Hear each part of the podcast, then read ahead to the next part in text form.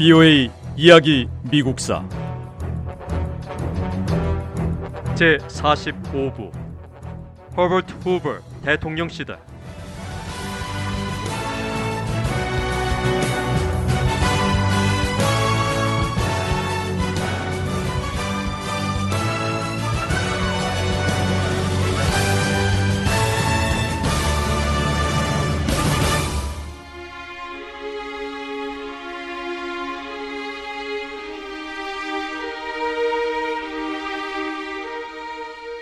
(1905년 5월) 일본은 러일 전쟁에서 승리했습니다.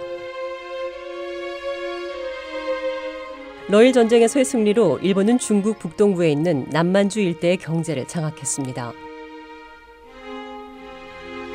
제국주의 일본의 군대는 계속 진군했습니다.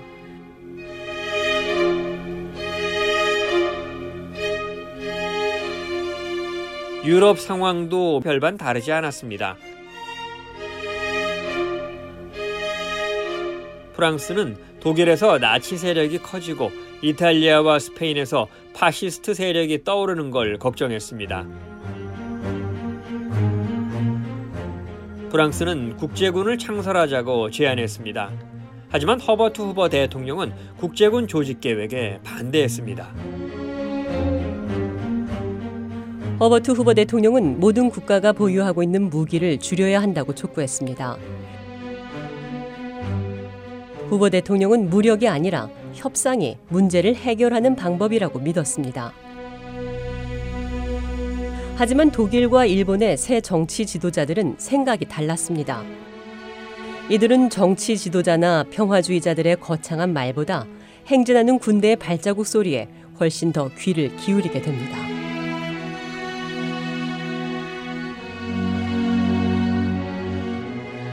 1929년 10월 주식시장이 붕괴한 이후 허버트 후보 대통령은 미국의 경제를 살리기 위해 온갖 노력을 다했습니다. 후보 대통령은 주식시장이 붕괴하고 한 달도 안 된 때 재계 지도자들을 백악관으로 초청해 노동자들의 임금을 낮추지 말고 임금 수준을 그대로 유지해 달라고 당부했습니다. 후보 대통령은 또 기업이 돈을 더 쉽게 빌릴 수 있도록 연방준비은행에 요청했습니다.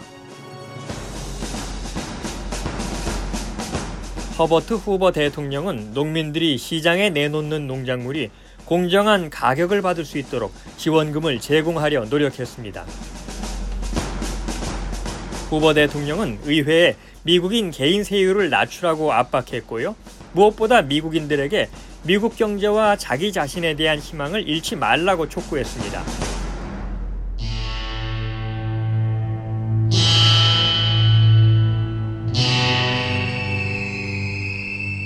주식시장 폭락으로 갑자기 무너진 경제를 살리기 위해서 백방으로 뛰며 노력을 했습니다만 다 소용이 없었습니다. 미국 경제는 하루가 다르게 나빠졌습니다. 날이 갈수록 더 빠른 속도로 추락하고 몰락해 갔습니다.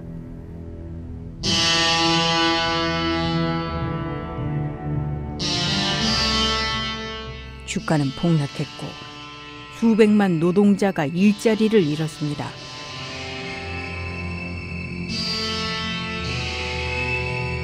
미국 내 산업 생산 수준은 주식시장 붕괴 전에 절반에도 못 미치는 수준이었습니다.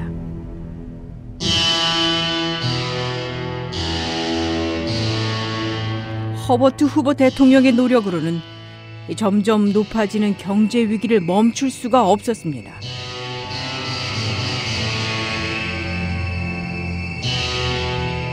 그 어느 때보다 많은 사람들이 후보 대통령에게 연방정부 지출을 늘리고 실업자들에게 일자리를 제공해달라고 요구했습니다.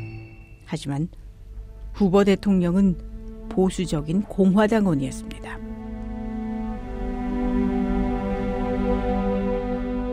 후보 대통령은 기본적으로 가난한 미국인들을 구제하는 것이 연방 정부의 책임이라고 생각하지 않았습니다. 그뿐만 아니라 세금으로 들어온 돈 이상으로 정부가 지출을 늘리는 것은 잘못된 일이라고 여겼습니다.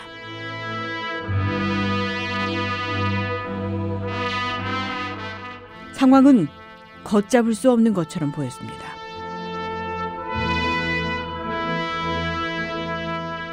이런 통제불능 상황에서 누구도 나락으로 떨어지는 미국 경제를 살릴 뚜렷한 대책을 내놓지 못했습니다.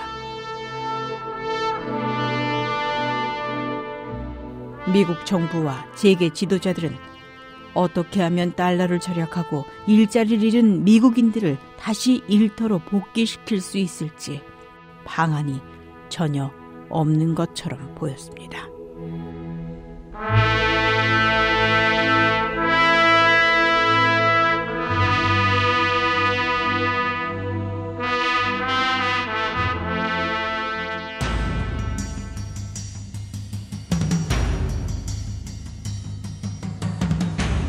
허버트 후보 대통령은 역대 어느 대통령보다 훨씬 더 많은 일을 했습니다.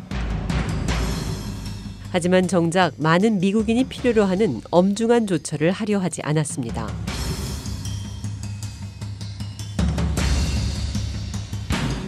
허버트 후보 대통령은 농민들이 종자와 비료를 사는 것을 돕기 위해서 정부 지원금을 사용할 수 있지만 배고픈 실직 노동자에게 먹을 것을 제공하는 것은 거부했습니다. 실업 문제도 마찬가지입니다. 후보 대통령은 비상대책위원회를 만들어서 실업 문제를 연구했지만 정작 일자리 창출을 위한 정부 프로그램은 시작하지 않았습니다. 미국인들에게 주위에 어려움을 겪는 친구나 이웃을 서로 도우라고 당부했지만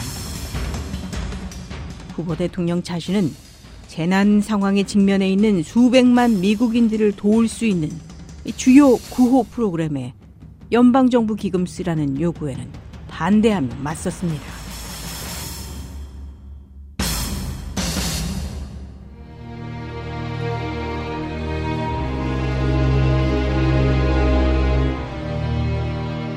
민주당 지도부는 이런 상황을 최대한 활용했습니다. 민주당은 허버트 후보 대통령이 평범한 일반 서민들을 돌보지 않는다고 비난했습니다. 민주당은 후보 대통령이 사업가들을 위해 굶주린 소를 먹이기 위해서는 기꺼이 연방정부 돈을 쓸 의사가 있지만 가난한 아이들에게 먹을 음식을 제공할 돈을 쓸 생각은 없다고 여론을 조성했습니다.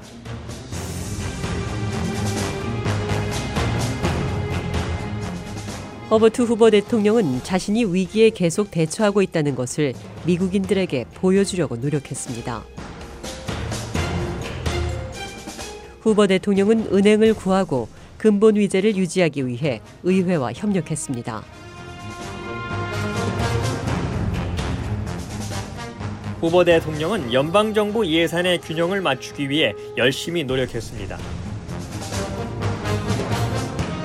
그리고 미국인들에게 그들이 처한 모든 문제를 해결하는 것은 연방정부의 책임이 아니라고 강조했습니다.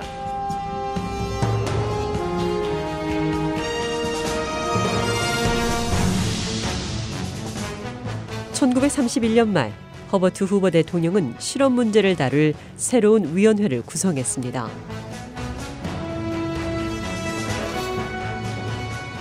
후보 대통령은 미국의 대형 전화 전신 회사 AT&T 대표인 월터 기포드를 이 위원회를 이끌 책임자로 임명했습니다. 하지만 월터 기포드의 등장은 후보 대통령에게 득보다 실을 더 많이 안겨줬습니다. 의회에 출석했을 때 월터 기포드는 구호 활동은 지방 정부가 나서거나 민간 기부금으로 처리할 일이라는 후보 대통령의 입장을 제대로 변호하지 못했습니다.